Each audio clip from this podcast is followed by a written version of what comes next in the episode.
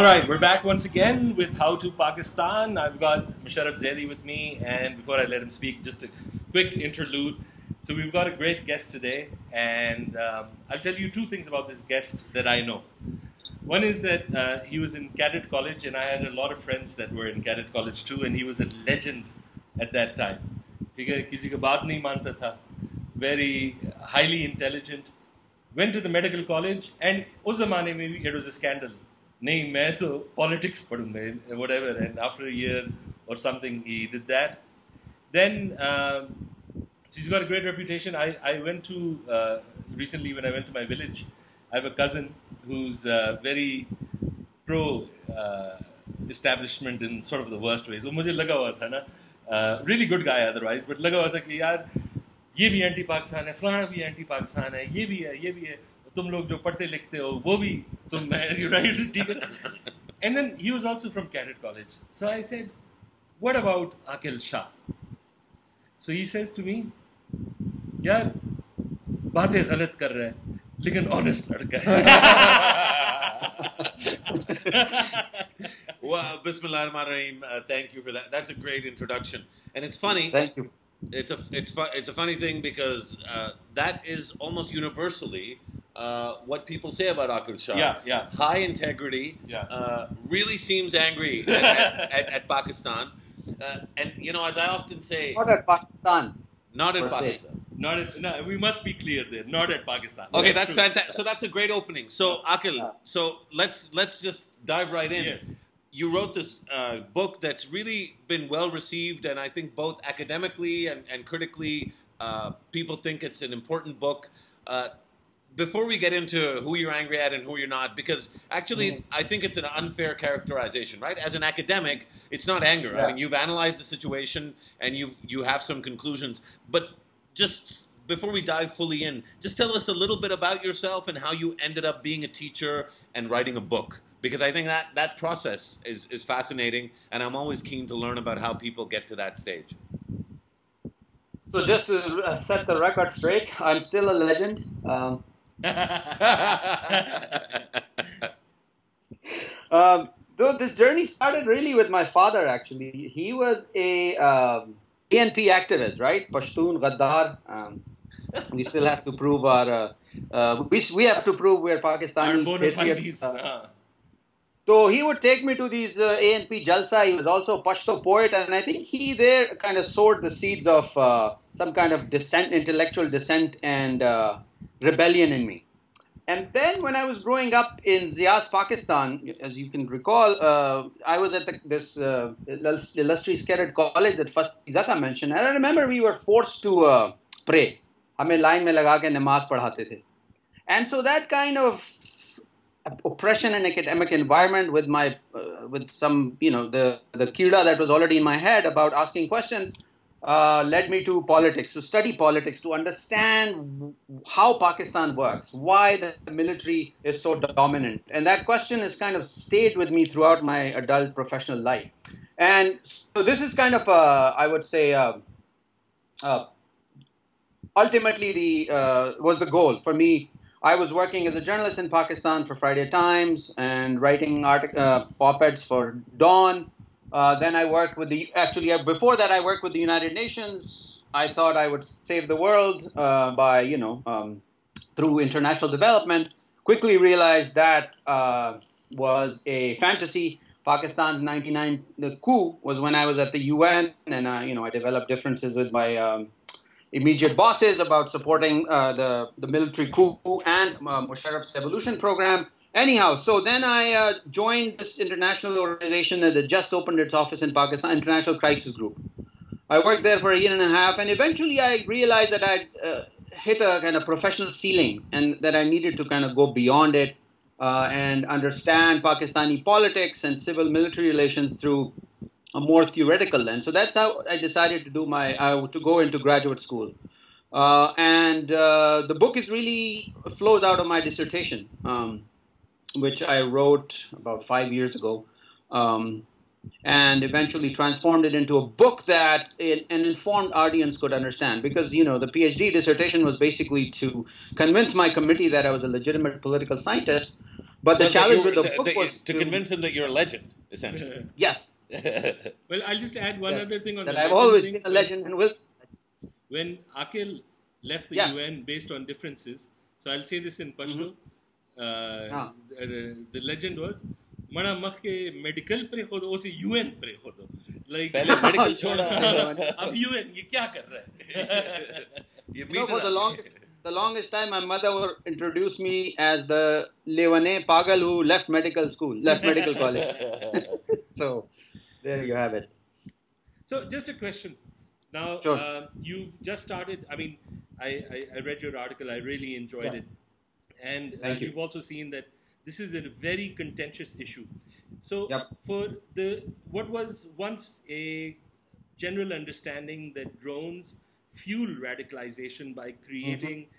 a avenue for you know sort of formalizing a revenge motive and then a route to Yeah. uh, extremism and you're suggesting that's not the case. So how is your uh, approach different? What is the data that's different? Why have you uh, come to this particular conclusion?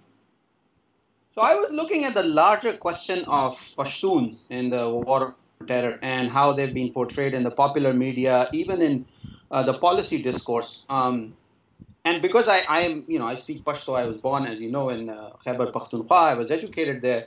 And so I wanted to understand the question of how Pashtuns perceive it. And one of the most, as you said, the contentious, most contentious issues was this idea that drones were really radicalizing the local population. That has come from people, you know, like uh, well-respected scholars, uh, even American military commanders, Malala Yousafzai. Um, and so I wanted to actually see what the locals were thinking because there's anecdotal evidence that the closer you get to the areas where drone strikes were happening, uh, the more support you find uh, for these strikes. And not out of love for America. I mean, it's not that drones are winning hearts and minds. But the, so I started with that basic puzzle of trying to understand what people in North Waziristan, which is arguably the most droned area in the world, what do they think? What are their perceptions of uh, this war that is being carried out from the skies? And, and as you know, Arpan Pakistan, uh, left wing, assorted right wing uh, uh, people led by uh, the great pro democracy politician Imran Khan.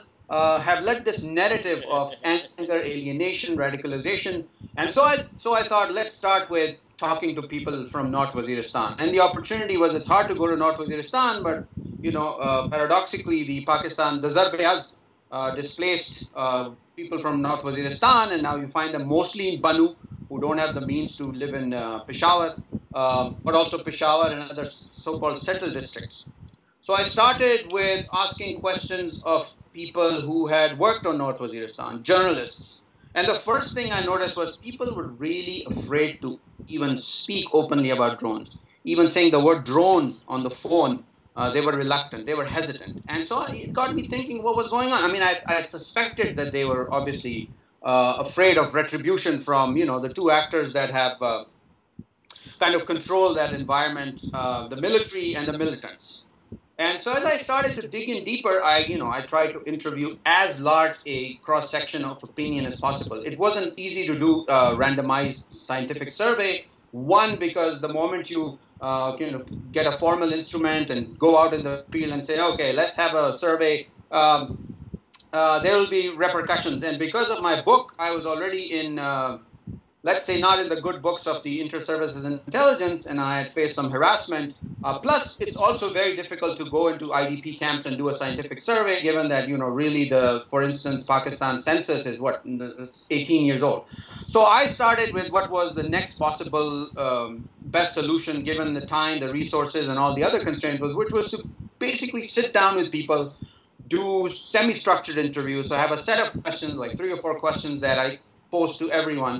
But then, uh, leading from there, ask different people questions and kind of kind of delve deeper into the thoughts, perceptions, and views of people who've been completely ignored in this debate.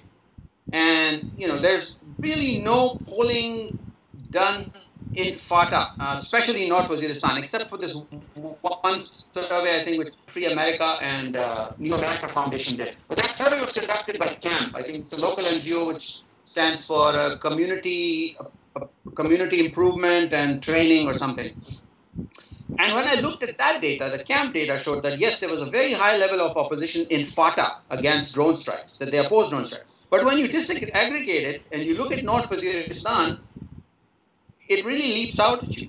It's the highest uh, level of support for drone strikes was in North Waziristan. This is within the, the camp data.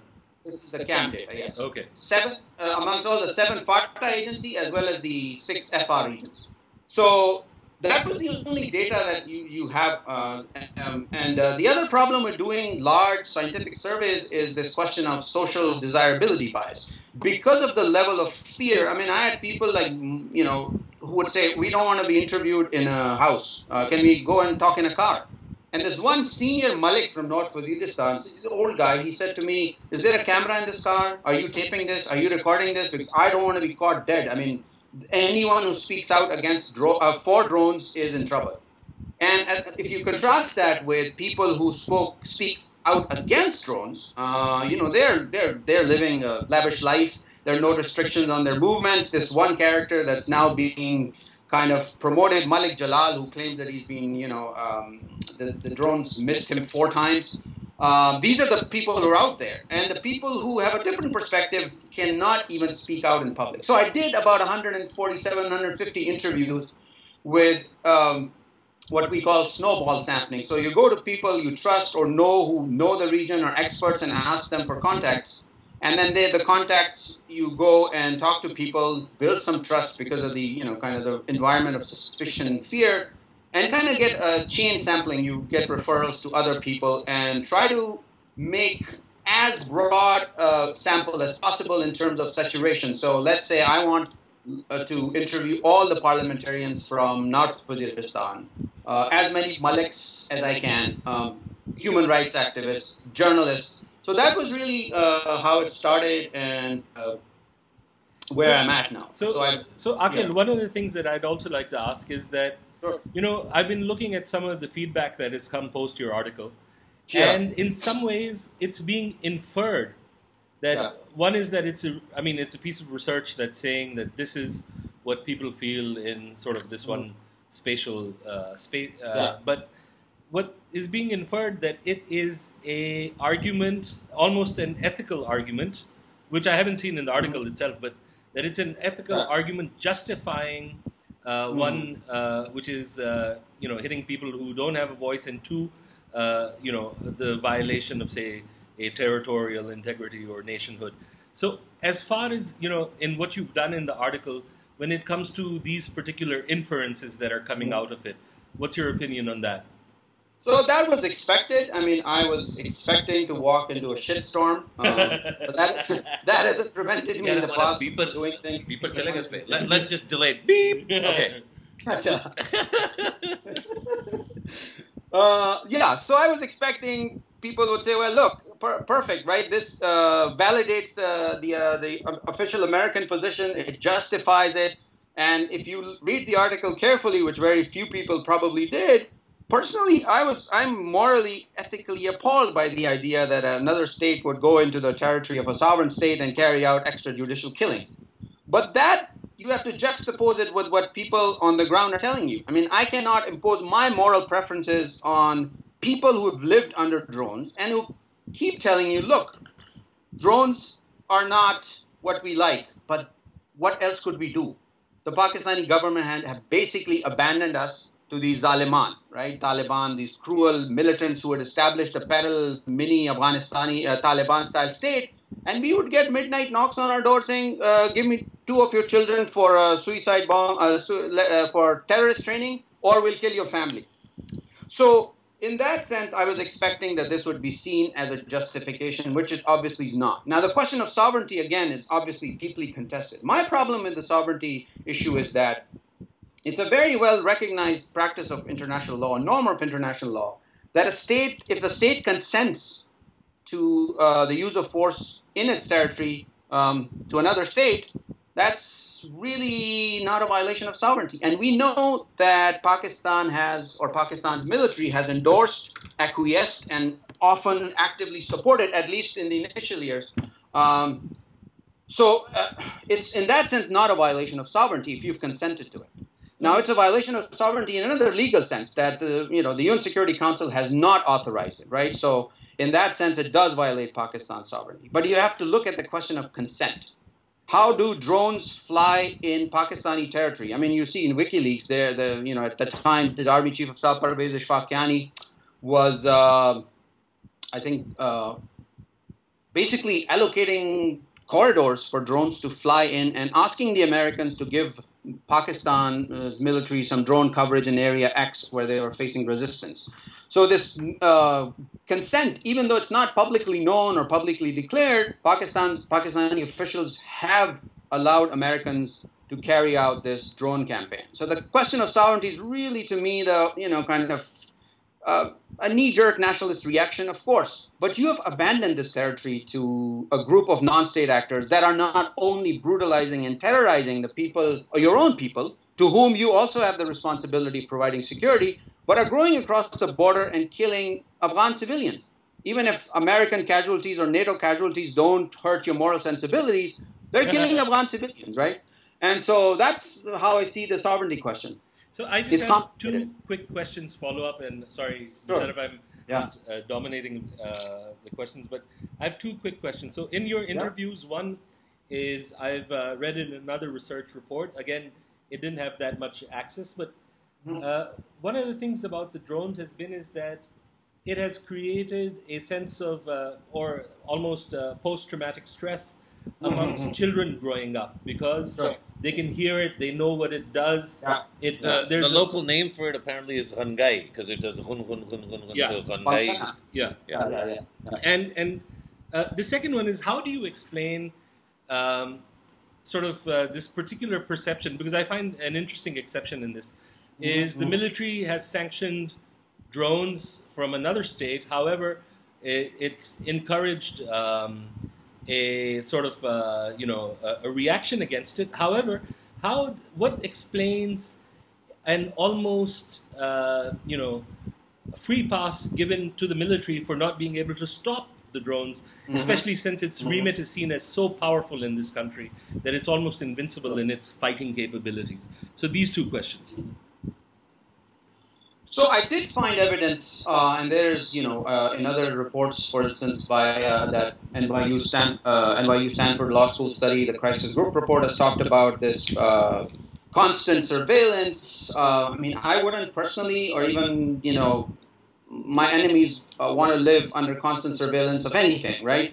And you're being surveyed from up above your head and apparently there's some controversy or you know how loud the sound is but it does it, there's a buzzing sound most people said well you know it's like a mosquito or a fly just constantly buzzing in your in your ears and i wasn't able to interview children that's a, um, I, I, focused on adults 18 years or older um, the people who did claim, for instance, Malik Jalal claimed. Uh, Malik Jalal is the guy who's now was recently in UK saying, you know, uh, I'm on the kill list. He said, My children are really traumatized and deeply disturbed, and I humbly requested him, Can I speak to them, uh, please? And he said, Yes, yes, of course, of course. I said, Can I speak to them now? He said, No, no, they're not here. And I'll call you back. But he never called me back. But uh, that I think that would be something interesting to look at, to talk to more children. Uh, but the other kind of counter response to this I got was, well, yes, it is a nuisance, it's annoying, but uh, have you ever lived in a Taliban state? Uh, have you ever lived under the bombardment of the Pakistani Air Force and the artillery? Because that really shakes the earth. That is really when we fear for our lives and we're on the run. The drones have screwed up. They have killed civilians. There, there were several catastrophic strikes, which is condemnable. Even one, losing one civilian life uh, is obviously um, people should be held accountable for that. But they said, well, look, the uh, the alternatives were much worse. And in a sense, this was, uh, and pretty quickly we realized that they're not hitting us. We're really not in danger of being killed. And if you, I mean, if you want really from the horse's mouth, if you look at uh, Shehbaz Taseer's tweets from yesterday, he said, look, uh, they always hit the right people. 99.9%. Uh, I mean, what other evidence do you need in terms of direct evidence from somebody who lived under drones for four and a half years? And which kind of corroborates what I heard from most people that I Now, this question of uh, the military, I mean, as you know, uh, Pakistani nationalism or nationalism in general are so bound up with the armed forces. And the armed forces of Pakistan have built this reputation based on protecting Pakistan from, you know, this Hindu behemoth called India. Uh, and so within the larger national security narrative, they have obviously been able to kind of uh, skirt the responsibility for allowing these drones. And I mean, even people who question this immediately blame it on Zardari or Gilani, uh, the former prime minister, and say, well, you know, why, why did these guys allow it when we know that these guys didn't allow it? Now, there's a moral question there. Well, if you are not, I mean, if you don't have the authority, you shouldn't be in power, right? I mean, the, uh, the buck ultimately rests with the prime minister and the president. But in any way, so this, the kind of the cynical explanation of this is that the Pakistan military has used this um, and actually helped fan and uh, fester this resentment through working with the media. I mean, if you're in Pakistan and you're watching, you know, uh, about a year ago when I was there, and you're watching, uh, you know, one of the channels covering the drones, you really feel like uh, there are drones everywhere. They're striking people. They're killing lots of innocent civilians. And the Pakistan military has done this before. I mean, it's not the first time that it has done things that it's been able to plausibly deny, both to Pakistan's, I mean, internally to Pakistanis and to the international community and its benefactors in Washington. Uh, Aqil, uh, you know, I, I think the drone debate is.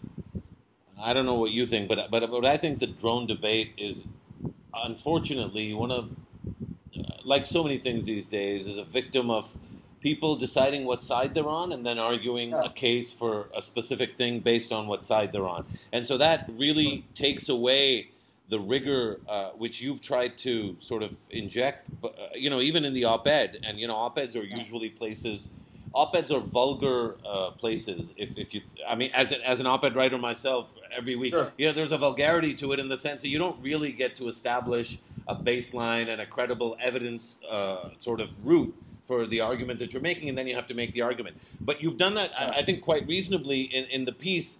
Uh, I would, I mean, I'd probably also say that some of the harsher criticism on the methodology, some of it might stand, some of it might not. But, but I, I feel like the debate itself before we can get to a reasonable discussion between Aqil Shah and, let's say, one of his critics, you know, the debate gets watered down, it gets drowned in this acerbicness, right? Because yep. I have to be against drones because my ideological moorings are that drones are really bad. And because Aqil Shah wrote a book in which he doesn't really like the military. He probably loves yeah. the U.S. military, and he probably loves yeah. killing killing innocent people. And so you know, and so and and that's not really. I mean, in Urdu we say naqis. मतलब बिल्कुल ही naqis debate ban jati na. It, it has no.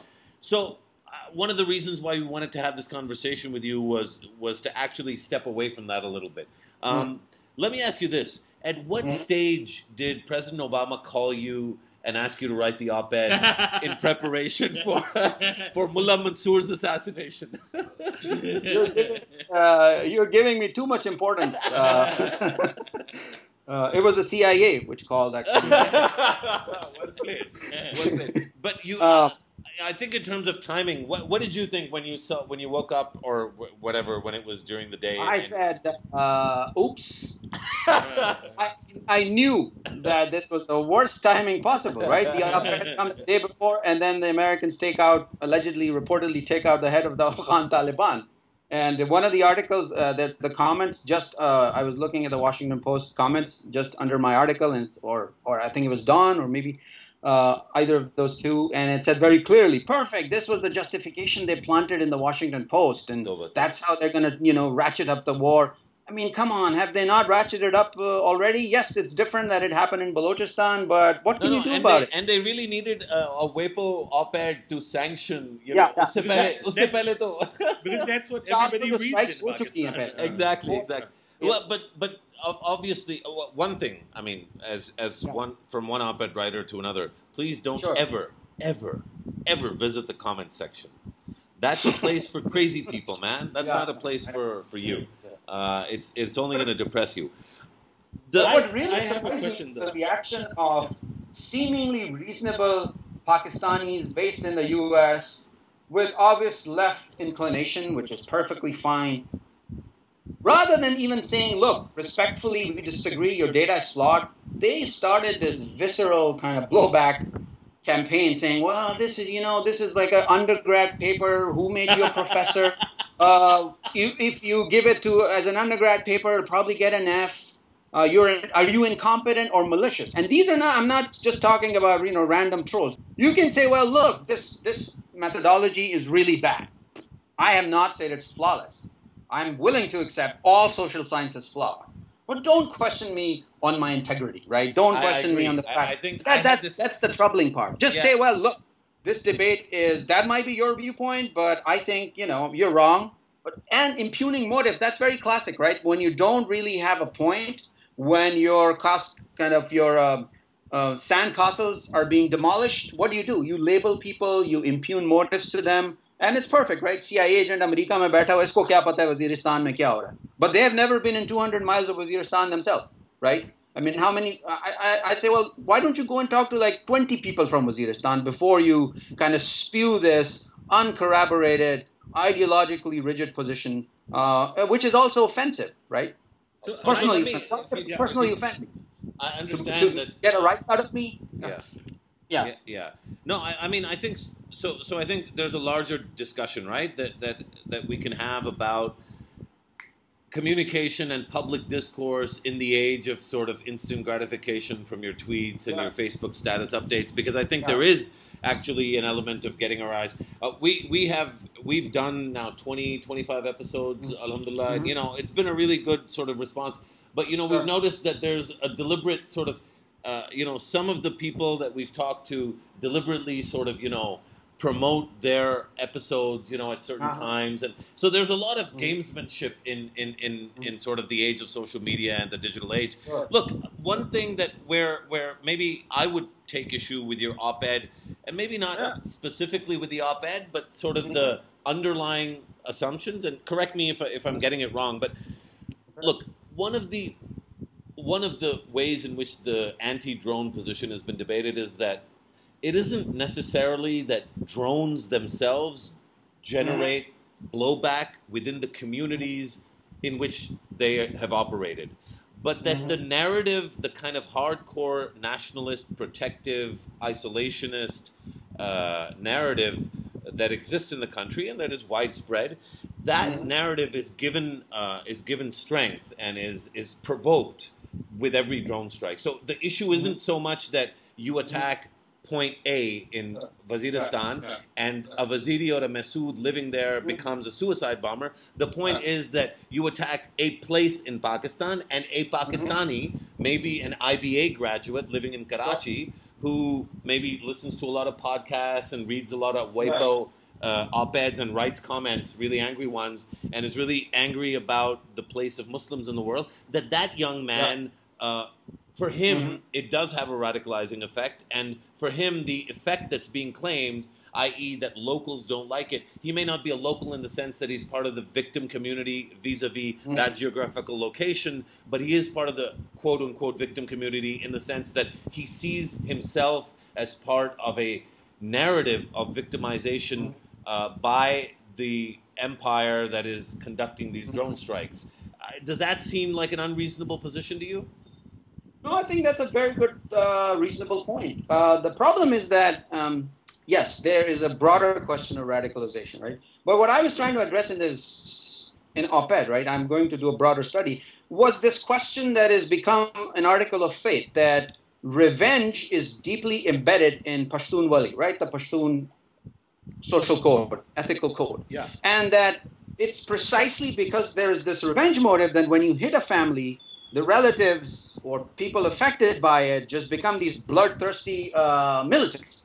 And so if you look at the work of, uh, I don't even know how to pronounce his name, the counterinsurgency guy that I've quoted uh, in the article, which says every drone strike Uh, is one family alienated, one guy just, you know, taking, strapping on bombs or whatever. So that, so I was trying to address that specific question. If, does, do drones have a direct localized effect or not? because the, the narrative about FATA and Pashtuns is that they're you know they're kind of all Taliban, right? You cannot have a Taliban insurgency unless it has popular support, and that comes from the literature on insurgencies broadly. That insurgents need local support, local sanctuary, which may be true, but the people in FATA and Waziristan that I talked to were more than anything else pragmatic right? They were they were making rational calculations of relative safety, relative security. The perception outside is that these people, even amongst Pashtuns, liberal, uh, you know, urban Pashtuns, they have these stereotypes of people from North Waziristan or from other FATA agencies as savages, right? Uh, that these people are just crazy. Uh, and I was surprised that University of Peshawar professors, who I thought would have a better understanding of the sociology of the Pashtun tribes, were spewing these colonial stereotypes right, left, and center. So the problem that I was trying to address was okay, fine, there might be a broad backlash um, of drone strikes goes fits in with this kind of larger uh, war on terror and American invasion of Muslim land, et cetera, et cetera. But there's also a very specific effect that needs to be at least assess and evaluate. Now, on the broader question, I mean, radicalization, we still don't know uh, exactly. It's a very complicated process. Do drone strikes feed into the radicalization of an engineer or uh, an IB graduate? Of course it does. But drone probably is one piece of the puzzle. I mean, um, if I you could don't- interrupt you for Yeah. a second, I just wanted to add a question that Yeah, yeah. fits into Musharraf's and yours, which is then, Is it about Muhajir and Punjab Wali? no, no, no. Because you know those are things too. Those are you know we have honor too, bro. Oh, I know you have. Honor. And Punjabis have honor too. Yes. Honor, yes. So- So, honorable people. So, so uh, the question is, maybe Mhm. the broader question then is, Yeah. on a utilitarian level, Yeah, yeah. which is that the militants you get and the fact that there is a lack of a localized effect, Mhm, but mhm.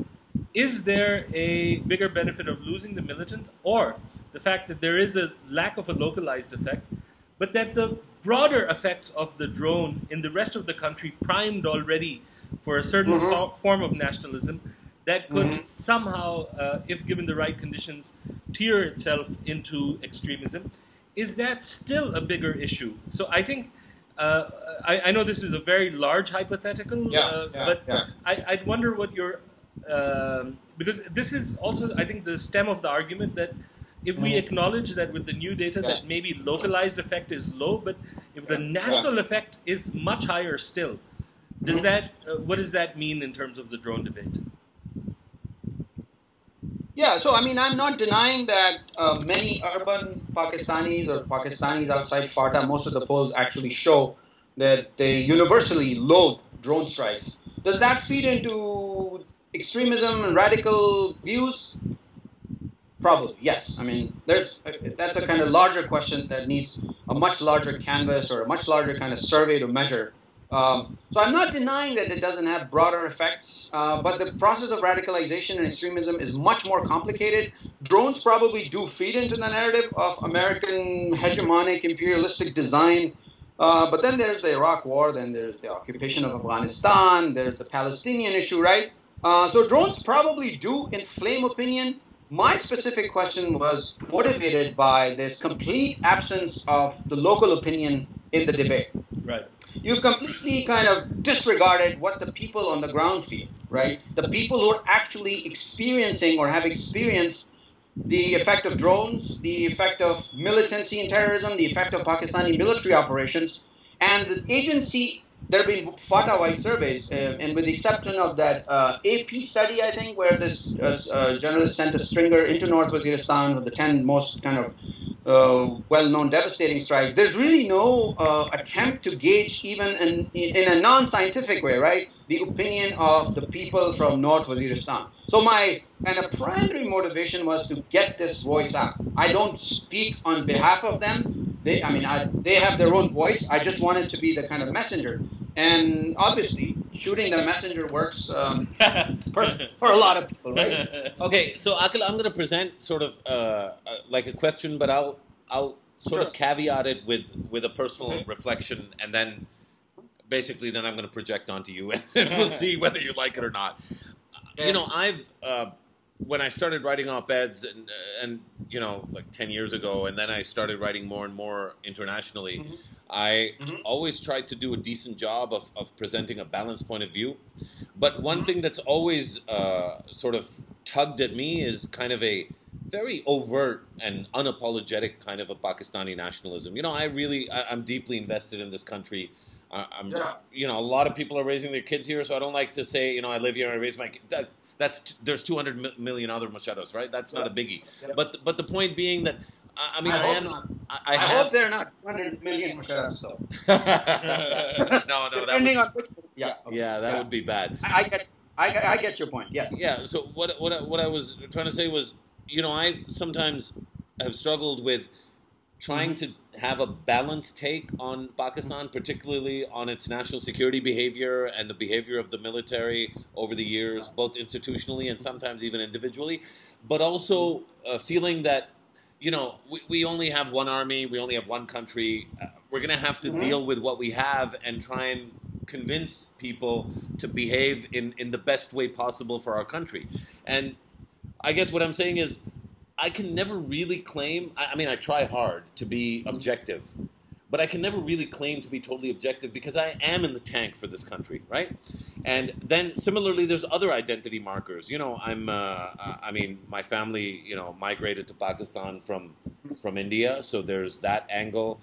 Uh, you know, I'm a Muslim uh, and I'm trying to be non denominational, although obviously we have habits that we're brought up with and raised with. And so, in each uh-huh. one of those, I'm a big Toronto Maple Leafs fan. So, in each one of those identity markers, uh, you know, we carry the bias of that identity with us. One thing that I've picked up, and again, totally like totally trash what I'm saying if, if you disagree. Mm-hmm. But one thing I pick up is that Pakhtun nationalism is is important for you as as a set of ideas and as uh, identity parameters. Um, and given that some of the research you're doing on this stuff is obviously closely linked to issues of Pakhtun identity. Uh, there's mm-hmm. definitely, uh, and, and rightly so, I mean, I think it sounds to me like you're interested in there being a fair representation of Pakhtuns, which is a perfectly legitimate sort of aspiration. Mm-hmm. But do you do you struggle with the sort of academic uh, need to be unbiased with the personal need to be located and rooted with a specific identity? I mean, how does that work for you? And, and is it a struggle at all, or are you are you totally sort of you know hundred percent comfortable with where you're at? So let's let me pose this, let me kind of turn this question on the head and its head. Let's say these attacks were happening in Sargodha or you know some other city in Punjab. I would still be um, motivated enough to go and talk to the people on the ground. So yes, I by you know self kind of identification, I'm a Pashtun, but I'm also a professor. Uh, I'm also a father. I am a bleeding heart constitutionalist, right? So I've, as every one, every one of us has multiple identities. Um, I'm not a nationalist. I'm not wrapped up in any flag. Uh, I think nationalism is, by and large, a destructive project, especially of the variety that we have imbibed and internalized in Pakistan, which is that we can only exist if we resist India, if we, you know, beat, beat India, if we divide India. That's an only kind of um, the, the kind of key marker of our identity is to uh, defeat the hegemonic, bullyish designs of this huge country that hasn't really accepted our identity. So I'm not a Pakistani nationalist. I'm not even a Pashtun nationalist. But I'll tell you this: this idea that somehow I am objective or any research is objective, I think is is a is a nasty fantasy. There is no such thing as objectivity. We all bring our subjective perceptions, preferences, and norms to what we do.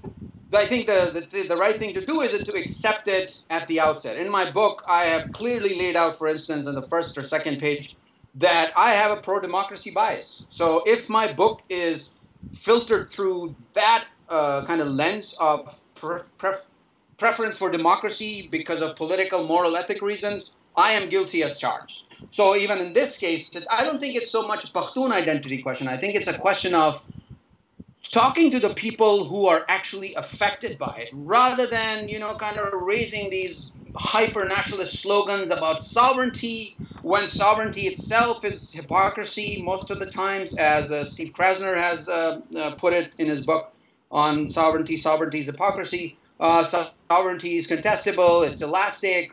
What are we? Whose sovereignty are we talking about? What about the sovereignty of the people who have been completely betrayed and abandoned? I mean, if you talk to Pakistani officials, uh, they don't think these uh, people in FATA are humans, and the people in FATA know this. They say, before you talk to us about drones, can you please acknowledge our humanity?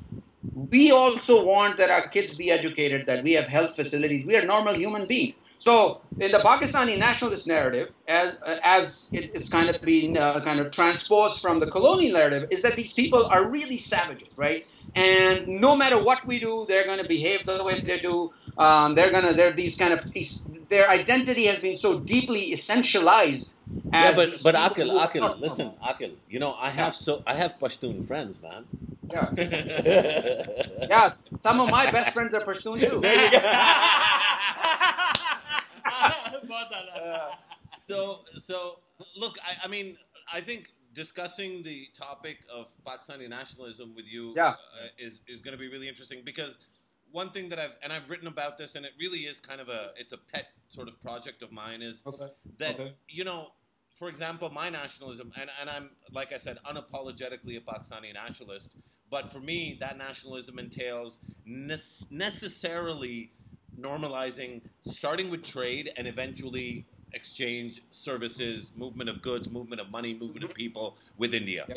My nationalism means placing the needs of whatever elected government exists in Kabul above whatever long-term strategic interests we've calculated in Rawalpindi, because those people in Kabul, them feeling strongly and positively about us and about Rawalpindi, is a much greater force multiplier for Pakistani identity than anything else we could ever do in Afghanistan. My Pakistani nationalism is to be as friendly with Iran as to be with Saudi Arabia. My Pakistani nationalism is the military should listen to civilians, and my Pakistani nationalism is that if civilians are incompetent, then I'm going to call it, call them on it, and I'm going to do it twice on Sunday. So, you know, is it possible for you to conceive of a Pakistani nationalism that isn't destructive and that, that has the potential of contesting the existing traditional, and you're right, this Orientalist kind of post colonial or pre colonial sort of narrative about nationalism? I, I think so. I mean, identities can be positively oriented. So, what you just said, this great speech about your nationalism, uh, very moving. Um, I accept, uh, but that's your definition, right? That's your personal kind of take at it. What I'm talking about is the official narrative that's embedded in our textbooks, that's kind of on a daily basis. It's like a daily plebiscite, right? It's reaffirmed every day through messages from the media, through messages from our political discourse. Um, the, the military's kind of key role in peddling this nationalism is not the same as yours. But I mean, I applaud you on kind of pushing this more positive nationalism. Forget about the people uh, who were elected in Kabul.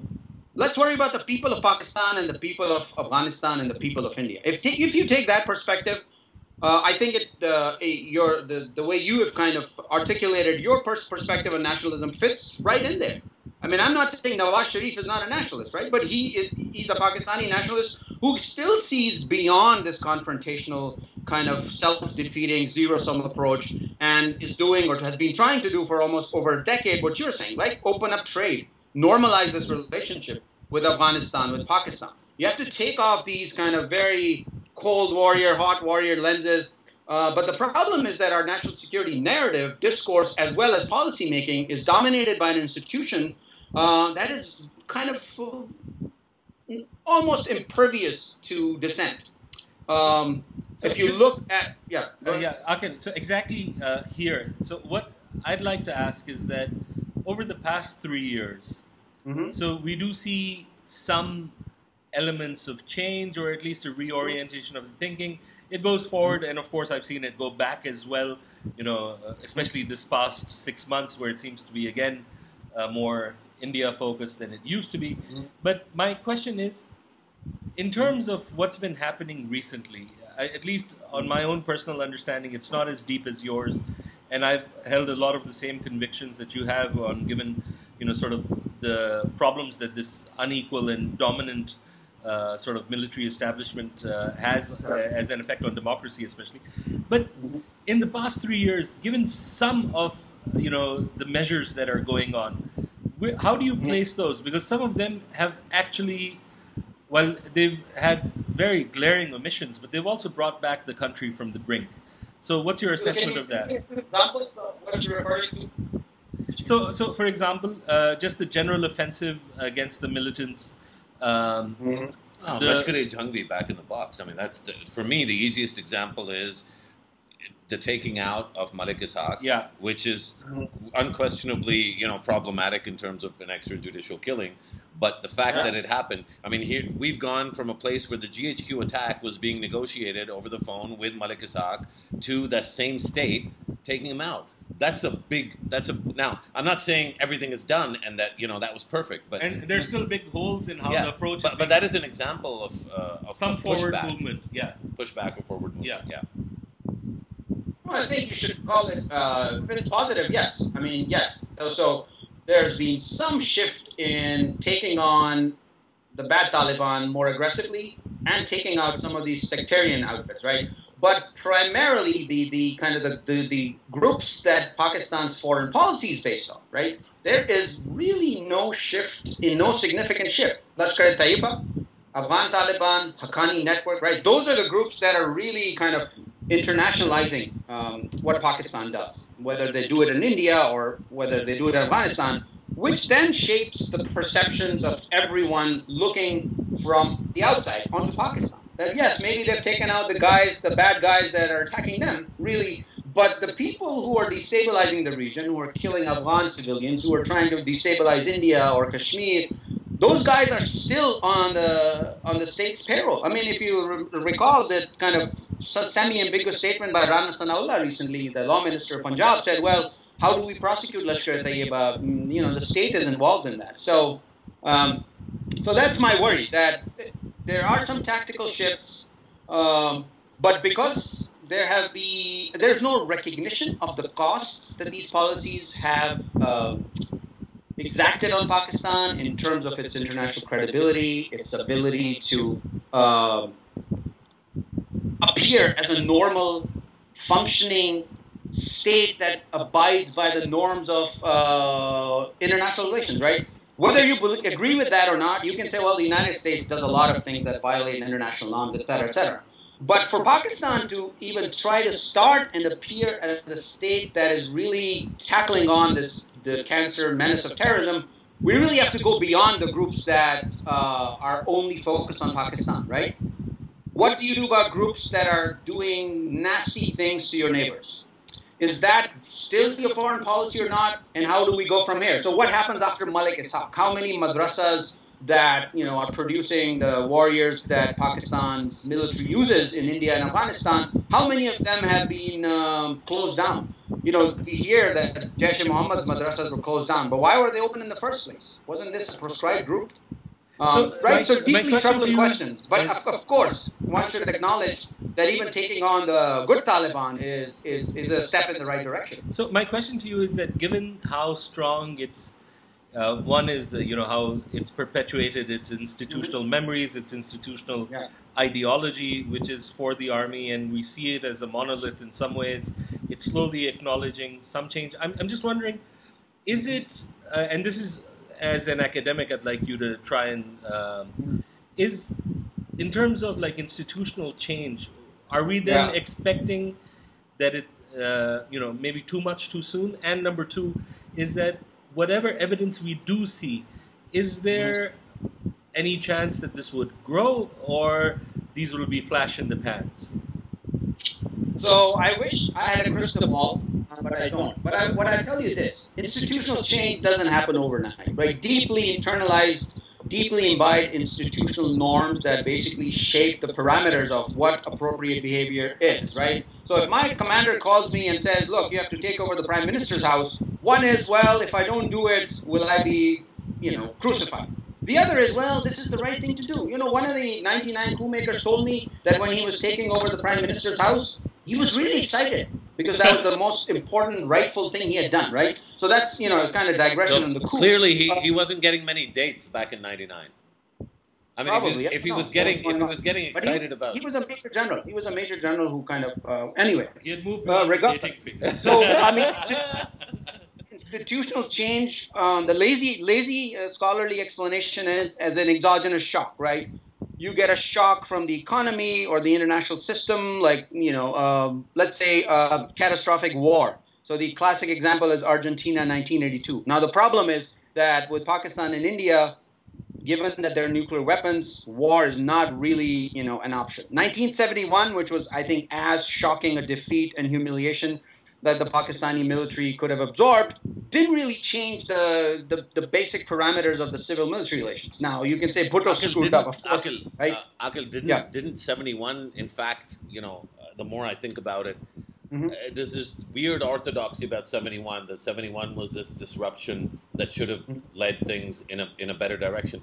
But if you really think about it, shouldn't 1971 have done what it actually ended up doing, which is it actually ended up consolidating and reinforcing a Punjab-centric, uh, you know, with, with, with traces of uh, sort of, you know, sort of UP Muhajir sort of uh, uh, identity, you know, sprinkled into it.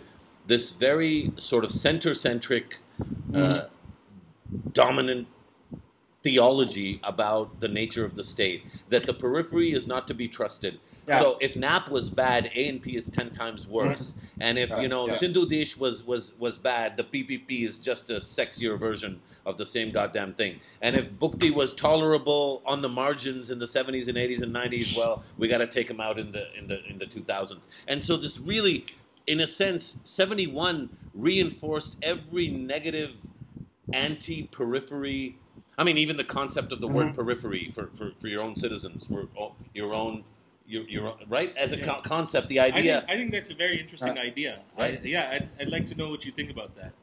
Because that actually has framed it in a very interesting fashion for myself, actually. Uh, So what you're talking about is right what political scientists call path dependency. That once you're on a track, a path that you choose at a critical moment, it's very hard to kind of disassociate yourself.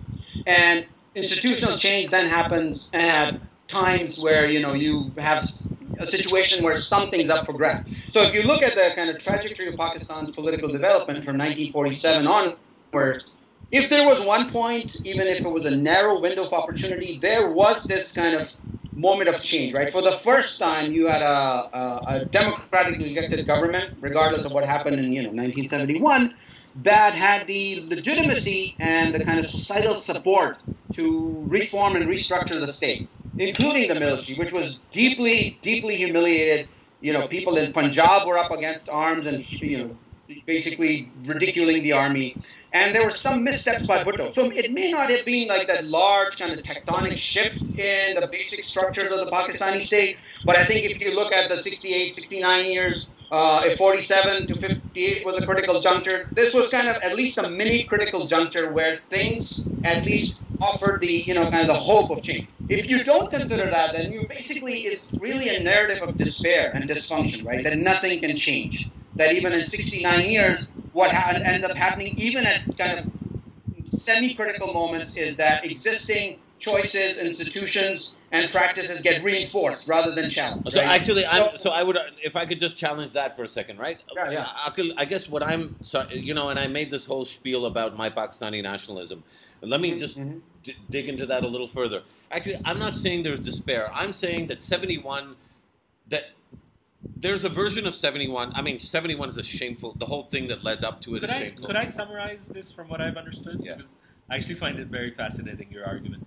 What I believe Musharraf is asking is Mm-hmm. that 71 showed that the peripheries were troublesome and that they led to the breakup of the country and that Mhm. all other peripheries and subnationalisms had to be dealt with harsher, engineered, so that you could actually keep the country together.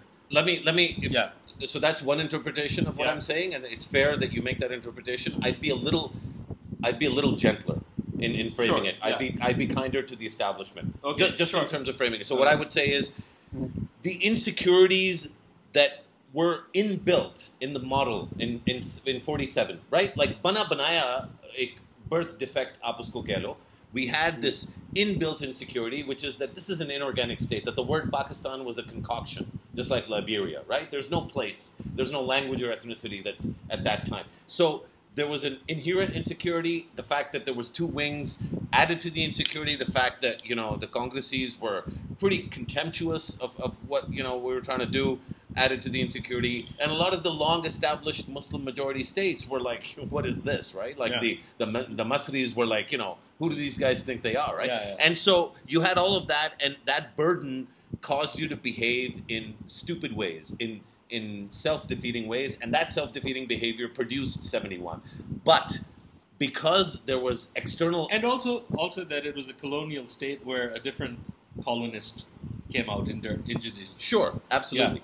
And then and then you had 71 and 71 was a time when uh, you know, whatever again, we can argue about this, but India did take advantage of the stupidities and the mistakes that Pakistan made, and that act in and of itself reinforced all the negative stereotypes and the insecurities vis-a-vis India at that time. And so from that point forward, every insecurity has already been has already come alive and so it's really difficult to convince somebody who's been bitten twice to not be shy every time so my nationalism is really about finding the Sindhi who says Pakistan kappe and saying there's some flaws with with this guy but he's saying Pakistan kappe and he's saying it in Sindhi, and there's a Pakistani nationalism there that isn't the traditional nationalism, that's about the people, and so game on. And then I find somebody like Mian Iftikhar Hussain, who I had the pleasure of meeting today, and you know, you know, he starts and ends with Pakistan. Like the ANP is a Pakistani party today.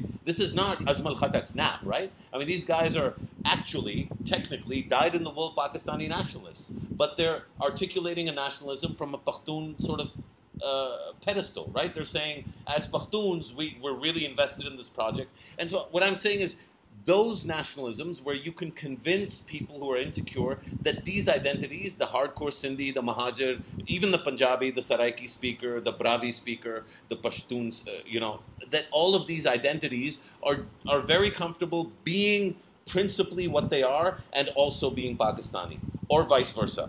And that that aspiring to that is important and one of the ways in which we get there is by not triggering all these insecurities. So I, I, I, I- I'll let uh, Akil answer. I just want to add a caveat to that, which is Mhm. that so when you've got all these people from FATA, right? Some of them Mhm. have been pushed to the edge. They're not going to say this that you know I'm still Pakistani, or some of the people who've had stuff that's happened to them, egregiously bad stuff. Well, I mean, in Balochistan is the best uh, best Right? case study, right? So Absolutely. I, I, I think like to, and I don't think you're suggesting that, but to predicate it that there's still, you know, uh, for a sort of a state action that has treated them as, frankly, as a lesser Pakistani, for them to still, you know, subscribe to I'm not project. justifying the state action. No, no, I know am that. just saying I'm just- that we have to find a path that, that allows all these multiple identities So to what I'm saying is that comfortably. some of those right now who say that you know we're no longer a part of this project, I think outreach to them is still important and tolerance for the language that they've developed now. It may not appeal to the nationalist, but it's important to get those groups back. But Lala, don't you think I'm tolerant of you? I know that. Sorry, Aqil. Uh, so that's, I, I guess, just going back to 71, I said that, you know, in the literature, political science, by dependency, change comes through exogenous shocks, right? 71 could have put, what I was trying to say was 71 could have potentially been one, if there is one in the 69 years history, but because of the deeply entrenched patterns of, you know, thinking, state practice, policy, and what happened, it wasn't a moment of change, right? So that was my point about that it didn't become a moment of change because precisely what you said, right? The the fact that India came and you know basically cut you cut you into two, set you on the search for getting security through nuclear weapons, cracking down on insurgent nationalism. Now, the question of uh, why do they not think they're Pakistanis? I mean, I, let me give you a small example. I was launching my book at Columbia in New York, and in the audience, I can spot these guys from, you know, 100 miles. There are these two guys who clearly are from ISI or MI. And every time I say a thing, I can see their faces getting red. So after the talk, this guy comes up to me and said, uh, Dr. Shah, are you Baloch or are you Pashtun? I said, why do you ask that? He said, well, because, you know, uh, Pakistanis don't really talk like you do. So the assumption is that until you prove yourself to be a Pakistani national, you're assumed to be guilty, right? So why would a Yeah. Sindhi say I'm a Pakistani first if his loyalty to the state is questioned? Now, how do you create those? You have to kind of define your nationalism as inclusive. And from day one, you said to the Bengalis, Urdu or, you know, the highway, right? And that created the alienation and, you know, cut, cut a long story short, you have to create those inclusive identities. You know, there was a survey, uh, South Asia White Survey, democracy survey done in, I think, a couple of years, more than a couple of years ago. And in that, um, you know, when they asked Indian citizens, Muslims too, by majority, uh, about their identities, their articulation of their identity was multiple and complementary. I'm Indian, I'm Muslim, I'm Bengali. And these are mutually reinforcing, right? So the, the state project has not really given that space for nationalism to be defined a little more broad. Baloch, Pashtun, and Sindhis are suspect before they can prove their loyalty. Uh, and so that sense I get from, you know, uh, some of my best friends are Punjabis, as I said, um, and Pashtuns, right? Can you hear me? Yeah, yeah, yeah. uh, and so this question of assuming before you even speak or express your political preferences, this general told me, "Yar, mujhe samajh nahi aati balochon ka masla kya hai." So I said, "What do you mean?" He said, "Yar, uh, when I was in PMA, my roommate was a Baloch. We played football together. We never had a problem. What is wrong with these Baloch, right? So if you define your nationalism in very restrictive, cons- constrained ways, and you privilege an ethnic group politically, socially, materially, right? If Baloch nationalism in the 90s, for all the imperfect kind of democratic system we had, had started to buy in into the political system, right? You have to create that buy-in, and I think if there's one way, that is through democratic, peaceful accommodation of grievances. If you tell the Baloch we're going to come and hit you, and you won't know what hit you, that's going to flare up, and it, it that's incen- incendiary rhetoric, right? Why would the Baloch feel? I went to Baloch. I mean, I was in Quetta uh, doing some research for ICG, and we were entering Quetta from. Um, we had gone for dinner somewhere outside and the way i didn't i didn't uh, tell anyone who i i mean i didn't tell the fc guards who i was. And the way they treated us the two baloch one was actually a i think a, a union nazim at the point. They literally i mean they could have just taken our clothes off and you know hit us. Short of that the humiliation the daily kind of uh, taunting humiliation based on who you are right? That's the that's the that's the that's the identity that's the kind of million dollar question of identity uh, you know that you, you disown these people that you treat them as crap and then you expect them to say well i'm also a pakistani I, well I'd just like to add something to this, where Sure. I've also found like a sort of a new category, although it fits into already old established uh, prejudices. Mm-hmm. It's the IDP. It's the way even the provinces Yeah. have articulated, you know, uh, positions on their movement and how. Yeah. Uh, and What it's interesting. that- Yeah, but, the, But, but, even but that's not. Are also doing it, No, which no, is an No, interesting in, thing. in KPK, IDPs intentionally displaced Pashtuns, right? That's the perception. Yeah. It's not internally displaced. It's But- but- intentionally But But no, I want, I want to add is that I've also Yeah, sure. noticed that, like in Peshawar, even in Charsadda, is some of the attitudes to Yeah. IDPs have been appalling. Uh, Yeah. it, it's it, it's an internal fracture as well that Mm-hmm. you know I, I can only imagine how these guys feel right now. But yeah, sorry, you wanted to say something. I just think sometimes in these theoretical discussions, we let it get away from us that, you know, there's no monolith, even within small, tiny communities, I right? agree, that agree. Pashtuns in Karachi are contesting each other for space as much as they are the Punjabi Yeah, workers yeah. and the Muhajir sort of, you know, uh, sort of uh, core, uh, the M- the core of the MQM. That there's enough uh, diversity both across these identities and Yeah. within them Yeah. that a lot of these stereotypes sometimes fall down on their face. But uh, Right, but when the state uses a stick, right? And so I don't think of myself a Pashtun. But some intelligence guy comes up to me and says, "Well, you must be a Pashtun, right?" It's like the United States. You're even if you're not a kind of die-hard practicing Muslim, if you're reminded every day that you're Muslim, you're different, and there's a problem with that, well, you know, you are know, going to want to go to the masjid. even if the identity is fractured, that can have a rally around the kind of uh, nationalist or I think that's sub-nationalist flag, right? Aqil, uh, I just wanted to thank you. I know you have to go someplace. Yep. It's been a fascinating discussion. Uh, really happy to have you on and uh, you know uh, some of the perspectives you've brought. And I hope that at some point in the future we'll continue with this discussion and uh, bring more to the table on different topics as well. Aqil, yeah, for, Absolutely. uh, what you know, I mean, I think, I wish that, I wish that uh, we we had the ability to listen more carefully and more deeply to voices like yours. It's been a revelation talking to you. Uh, it's been a real pleasure, and the integrity Right. and uh, you know the the sort of the clarity that you brought to the to the podcast. I think today was it was really illuminating. Thank you so much for making Ask the time. anybody from Cadet College. Right? They'll tell you the same. I really enjoyed it. Thank you so much for giving me the opportunity. Uh, and yeah, hopefully we'll continue dialogue in the future. Thank you. Thank you. Hey, God bless you, Aqil. Take care. Uh, listeners, thanks as always for joining us. That's uh, me signing out. Khuda Hafiz. Khuda Hafiz.